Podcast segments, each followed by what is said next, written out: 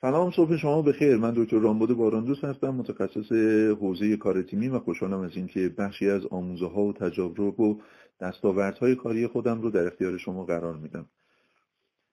امروز می‌خوام در مورد این صحبت بکنم که اصولا کار تیمی موجب رضایت و مباهات اعضای تیمه. خیلی مواقع اگر شما توی یه جمعی دیدین که اون جمع دنبال اینن که کنار هم بیشتر باشن با افتخار از هم دیگه یاد بکنن و اصلا احساس خوبی بینشون داره تبادل میشه. یقین بدونین اون جمع یه کار تیمی رو شکل داده و اصولا تیم رو ساخته. در خیلی از مواقع اگر شما باری به هر جهت بودن رو یا ناراحتی رو یا دوباره باید برم سر کار رو دیدید. اینها در مواقع اتفاق میفته که اون محیط کسب و کار محیط تیمی نیست محیط گروهیه.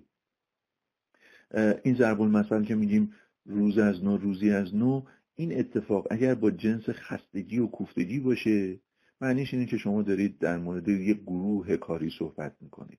اما اگر شوق و ذوق رو دیدین اگر افتخار رو دیدین اگر رضایت رو دیدین اگر مباهات رو دیدین اگر اشتیاق رو دیدین و اگر آمادگی رو دیدین اون وقت متوجه میشین آدمی که دارید در موردش صحبت می‌کنید داره میره به جمع اعضای تیمش به پیونده و یقینا جایی کار می‌کنه که اونجا دارن کار تیمی رو انجام میدن.